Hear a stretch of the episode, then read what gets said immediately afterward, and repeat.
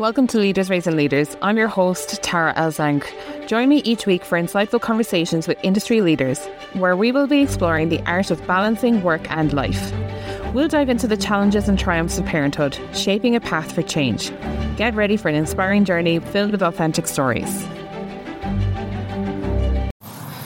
Welcome to part two of my conversation with Doctor Emma Bagnall from The Mothering Psychologist. I would like to just offer a trigger warning. We will be talking about pregnancy loss in the course of this episode.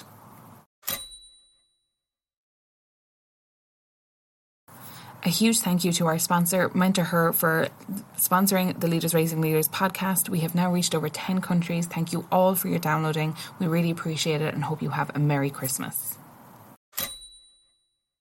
We don't recognise that as mums sometimes. We don't see how much we're doing. As mums, yeah. And actually this brings me on then um, to kind of, I suppose, the d- d- distorted version of social media and parenting then as well, because we don't really put up um, or you don't see people putting up the sick babies and saying, you know, I spent my day doing this. You know, you you see them bringing them for walks in the park and, you know, getting all the shopping done, having really lovely, uh, you know, aesthetically pleasing fridges and plates and everything else. And it can be very tricky to navigate that as parents. Yeah, it doesn't just all come together. And look, I know, I get why people do it. You need your Instagram to look pretty.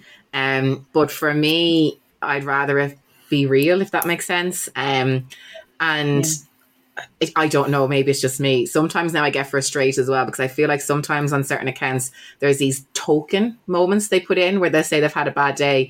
And yet two hours later, they're all dolled up, you know, and they're ready to go out for a big event. And I'm going, how? Like, how did that happen in a couple of hours? Do you know? Um, and I suppose, look, we all live different lives and we all have different levels of support. But I think we need to be careful to show both the good and celebrating moments and also the moments that are that little bit trickier and that are hard. You know, like one of the things I find I'm really conscious about is that, say, around sleep, people would kind of assume, you know, oh, your babies are all going to sleep wonderfully because, you know, you know it all, like you're a holistic sleep coach. And yes, there are days where we have fantastic sleep. And of course, I will celebrate that because I want other mums on Instagram to look at my page and go, well, you can get there at some point. You, you can yeah. get there.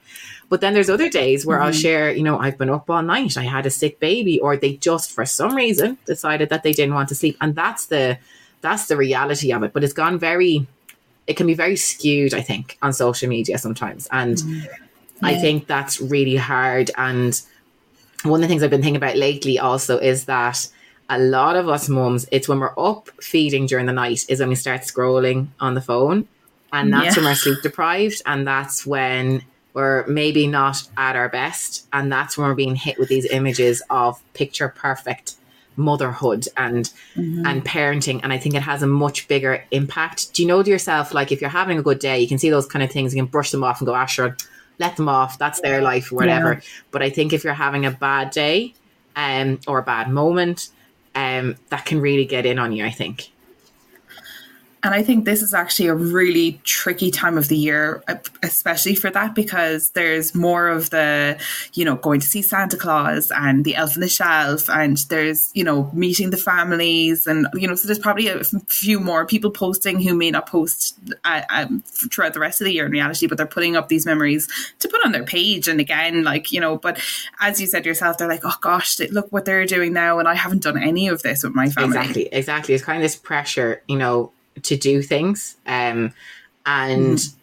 I think there's always this thought that, are we failing our child in some way? So I don't know, did you even notice? You probably didn't. I think it was maybe last week at some stage, I put up a story of a picture of what I'm calling a December box for, for my eldest. It would be for the two mm. of them as they get older. But for me, it was to replace the elf on the shelf.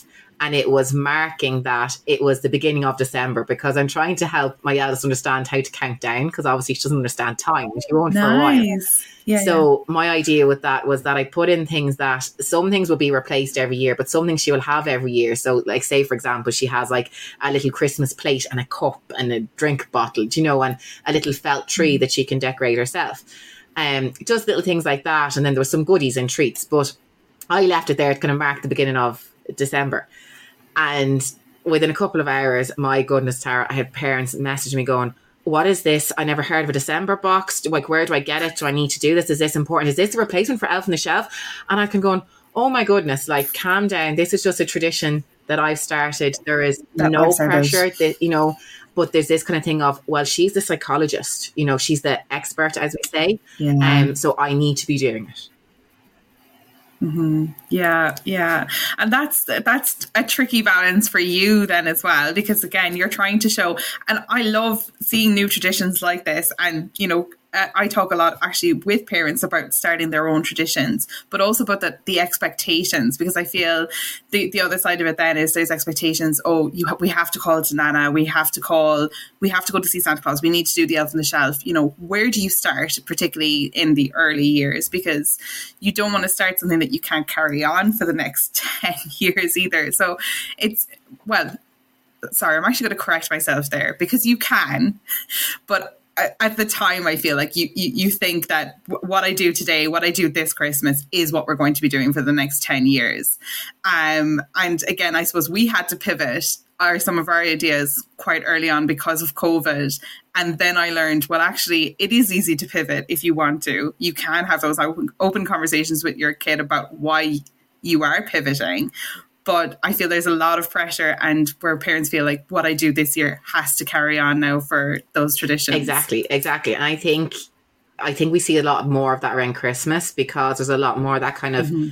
commercialism, um, where yeah, I think there's there's kind of a generation of mothers at the minute where we might have grown up in that generation where there was a big commercialization about Christmas, and now we feel that we need to do that for our kids as well, and we need to be doing all of these things. And I think the other side of it as well is, I, I suppose for me, people to laugh at me, right? Because a lot of people would say to me, when they meet me in reality, they go, God, you never think you're a psychologist, you never think you're a doctor, you know? And I'd say, well, is that a good thing or is that a bad thing? Um, and for me, I kind of feel like we need to look at how we define expert and how we perceive that. Mm. So okay, as an expert, yeah, I, I guess I have a lot of knowledge and a lot of background information, for example, about child development and sleep. Um, but at the same time, I don't know everything. I can't know everything. At the end of the day, on my page, all I'm doing is sharing what I know. I'm show, I'm sharing how I'm interpreting the research, um, and how that plays out for me in my life with my family and with my children. And that doesn't necessarily have to mean that that's the right fit for everybody else. Um, but I think that's where the problem is, that people think that if you're an expert, then you know, and that is how everybody should do things, if that makes sense. When actually we yeah. wouldn't have so many experts if there wasn't so many different ways of going about things. When you think about it. And look, and I think, you know, social media has made it more accessible for you to get information straight from these experts instead of, you know, whereas, you know, even ten, fifteen years ago, maybe it may not have been as accessible, but there is a danger to that as well, um, for sure. And, you know, I think it, it is, I love your person-centric approach approach where you're saying, well, look, actually, this is, this is what I'm sharing. Um, and I think actually just suppose touching on that now as well, where we're looking at this world where everything wants us to speed up, social media wants us to speed up. H- have you any kind of, I suppose, tips or like what what do you do to slow down? Because I know you talk a lot about that on your page as well, about letting your kids explore and letting them slow down and kind of, I suppose, taking their lead on on things. One of the biggest things that I noticed I do, and I only realized recently that I do this, Um, is if I am getting a new toy or something for one of the girls and I show it to them, um, I won't go near the instructions and I won't read the box. And the reason for that is because I'll go into the mode of, this is what the instructions say that we should do, and we're going to do it this way. And I'm sure you know, Tara, that's not how it goes, because those instructions are written by adults. They're not written by children. They don't allow for open play, and open play is what children love.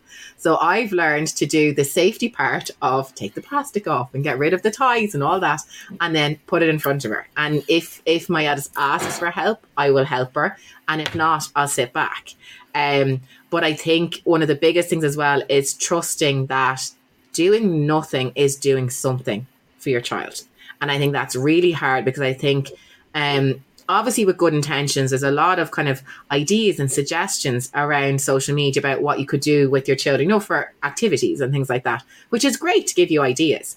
Um, but I think that makes you feel like you need to be doing all these things and you always need to be doing something. Um, whereas mm-hmm. actually stepping back and just observing and waiting, that is doing something. And it's probably one of the most powerful things that you can do. Um, and yeah. I definitely notice it. The difference now, obviously, look, my two girls, they have different temperaments and personalities, but I would notice that with my eldest, because she could have had all of my attention in those early days, you know, she didn't necessarily have to, I suppose, be as independent and do as many things for herself when she was younger. And I remember I'd be down the floor and I'd be showing her how to roll and how to do tummy time and all these things. And the reality is I don't have that same time this time round. And there's a couple of times where, you know, my, my the baby could be on the playmat and I'm doing something in the same room with my eldest and I turn around and go, oh, so you just rolled. All right. Okay. You know, whereas I would have been spending ages doing that with my, with my eldest. Um, And that just really yeah. shows that sometimes just standing back is, is important. What they need from us most is is connection and to be there. And I'm just really mindful to say that that doesn't mean you have to be there all the time. It's just for moments of yeah. the day and parts of the day that when you're there, you are present. You are all in, if that makes sense. So you're putting away the phone, you know, ignoring the notifications. Yeah. Do you know, actually, a really good tip is if you wear a smartwatch, turn off your notifications or put it on cinema mode, because mm-hmm. I've noticed I put the phone down and then the, you know, the watch starts vibrating and I'm going, oh, what's that? You know, it's so easy to get pulled out of that, isn't it?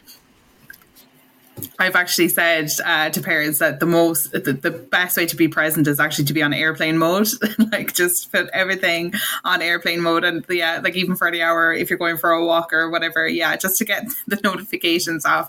But you're so right. Like when when my first was born, like again, you know, you're teaching all the words and.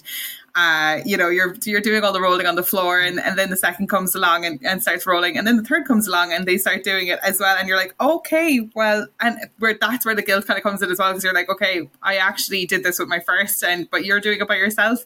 Brilliant. Exactly. Your your priorities and your perspective, they just totally shift. Yeah, absolutely. Um, and look, I know we're kind of going a little bit over time, Emma, but I just um can't leave without talking to you a small bit. I hope you don't mind about like the return to work, because I know you mentioned as well that you've had a few different return to work um situations, and I really want, I suppose, to kind of normalise this experience for people as much as possible. So do you mind maybe talking to me a bit about your experience with returning to work? Of course, yeah, no problem. Um, so I suppose just kind of give people some context for, for when I went back to work in terms of my maternity leave, I had taken the full six months paid leave and then I took unpaid leave. And you know yourself, you make it up with bank holidays and annual leave. So I was trying to go back to work when my eldest was one.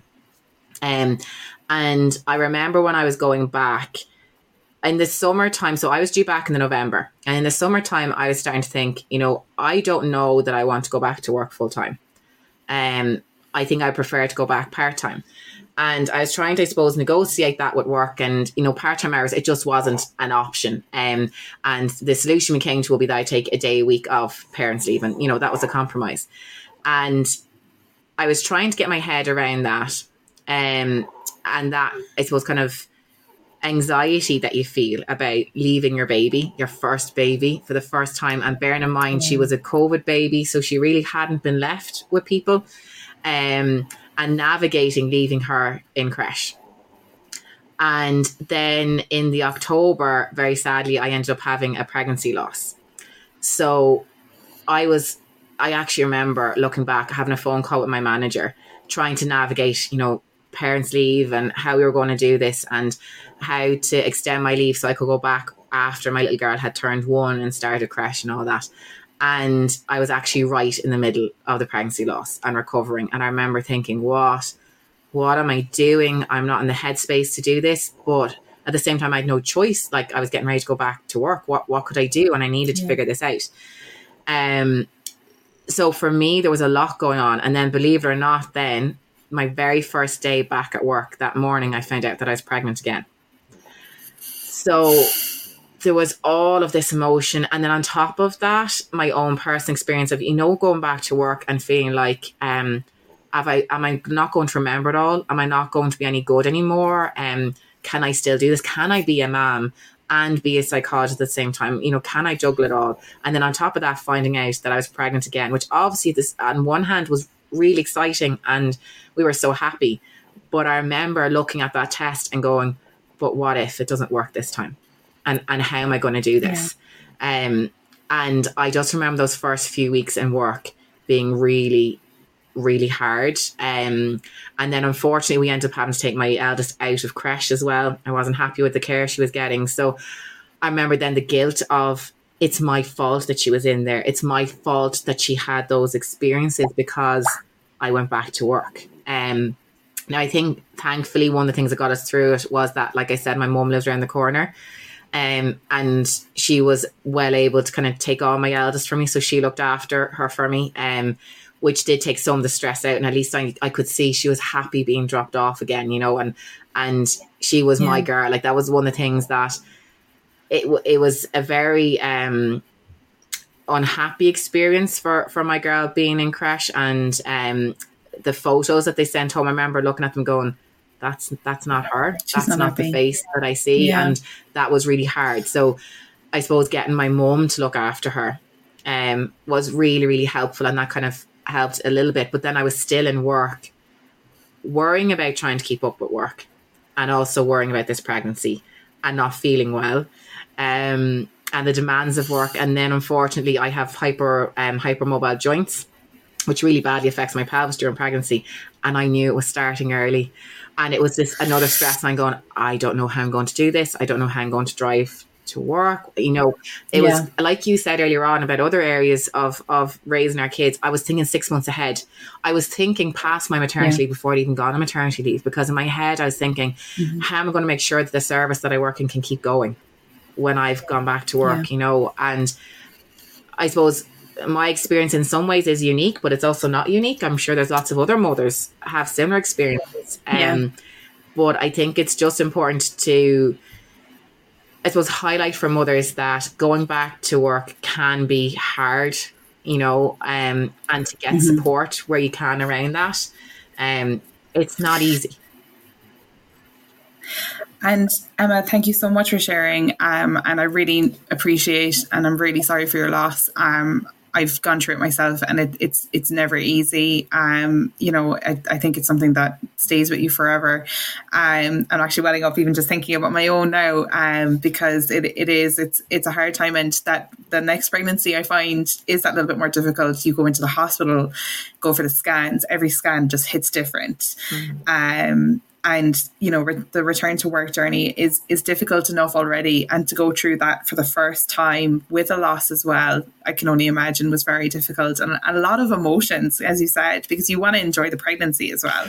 Yeah. And I feel like there needs to be just, um, it, it's a tricky one. I feel like there needs to be more support for mothers navigating um, pregnancy loss or even fertility issues while working. Um Mm-hmm. And it's a hard one to get the balance right on, because I know for a lot of mothers, and there definitely was times it was for me as well, where sometimes being really busy like that is what gets you through, gets you focused. So you really want to mm-hmm. do that. But equally, work can be hard. And I don't know the right answer to it, Tara, because it's also such a personal experience that you don't want to feel like you have to share it, that you have to put it out there. But equally, you want yeah. to feel like you can, and that it can be understood. Mm-hmm. Um And I just remember kind of thinking there was a lot of kind of tough decisions I was trying to make in work, and there was hard days. And I knew I was sitting there going, my brain doesn't have the space for this. And right now, emotionally, I'm not able for it, because I found that there's times when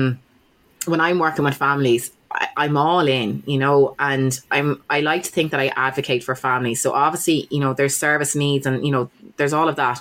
But my role is always, I need to represent the family, and I need to advocate for them, and I need to support them as best I can. And I remember one day, you know, having a phone call with a parent who was really upset, and I was doing my best to support them.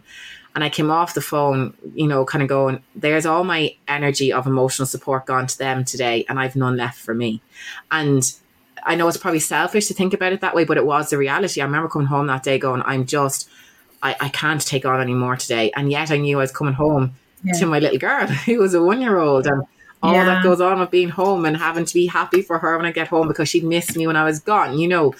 it's just, it mm-hmm. takes up this huge emotional space within us. And yeah. I think we need to be mindful of how that impacts us in work and be supported around that.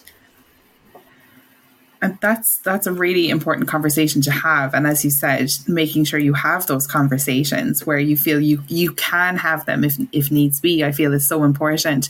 Can I ask, um, Emma, before you got pregnant for the first time and when you thought about, you know, working and being a parent, did you ever imagine that you would give up work or slow down with work or want nope. to? Nope. No. And I think it's because to get to be a clinical psychologist, it's this really long road. Um, people are always amazed when I tell them how long it, it takes. So like I had to do a degree. I remember doing my degree and thinking, that's great, now I'm a psychologist, and being told, well, you're not qualified to do anything really. I'm like, okay, so what do I need to do next? And I was told I need to work for a year and get an experience. And I did that and I still wasn't qualified. So then I had to do my master's, which was another year, and I still wasn't qualified. And then I had to work for another few years to get more experience. And then I got on the doctorate. But also at each of those stages along the way was this huge competition. So you were always striving, striving, striving for the next thing and always competing against other people. So for me, my career was really important, you know. Um, mm-hmm. I in my head, I was like, I've given up so many years of my life for this career. And I remember being a psychologist was all I wanted to do since I was sixteen. That is yeah. all I wanted to do. And all of a sudden in my head, I'm going, I don't know if this is what I, what I want to do anymore. And then I also kind of had these thoughts in my head of feeling like an imposter. Um, and mm-hmm. I'd often had that um, while I was kind of going through training to be a psychologist. And I even remember the day I graduated, you know, my friends and family, they were just teasing, you know, saying, oh, Doctor Emma, Doctor Emma. And I remember going, no, don't call me that. Because in my head, it was like, no, I'm not good enough. You know, I'm still not good enough to be a doctor. And I had always thought that was just, you know, part of this psychology journey um, and being a psychologist and, you know, all the competition that went with it and all the no's that you get along the way. Um, but I remember at times feeling like that, and I still do feel like that at times being a mum, kind of going, you know, Yeah. Am I am I doing this right? You know, just feeling like this total imposter that, sure, how could I be a mother when I didn't know how to do this? Or how can I be a mother when, you know, I was really sharp with my eldest that day? Like, why did I do that? That's mm-hmm. not a nice thing to do as a mother. You know, you were just, I think I can be really yeah. hard on myself. Um, and I suppose going back to that piece then around whether I'd ever thought that I'd want to stay at home. No. No, I, even though even though I felt like I was an imposter, I was like, nope, I'm going to be a career mom, you know, and my girls are going to be yeah. fine, and I'm going to be able to go to work, and it will all be fine. It will it will all work, as yeah. they say in the books, you know, the set times when to get them ready in the morning, and I'll get out the door on time and get home on time. But now my priorities have totally shifted, and it's funny, all my career decisions are made around them and because of them, if that makes yeah. sense. Mm-hmm. I think that makes it more powerful as well for me anyway. Like, you know, I started praying basically to, to, to keep that side of my career that I wanted to keep going, but to work it around my kids, because I, that for me kind of life first, work second was kind of, and, and I'll read the books for work as like, as you kind of said earlier, as like leisure time, you know, because I, I really enjoy what I do. But it's it hits different um, now than, than it would have, uh, you know, six years ago. Exactly, exactly. And it's funny because even, um, I don't know if I told many people this story, but my my logo of, of my um, Mothering Psychologist page, um, if you look at it, it's a little orange heart. And in the heart is a mother holding her baby up. Um, and that's my reminder that this is who I'm doing it for, because that logo, that little image in my logo was actually designed by a really good friend of mine, um, Amanda McGuinness from Little Puddings.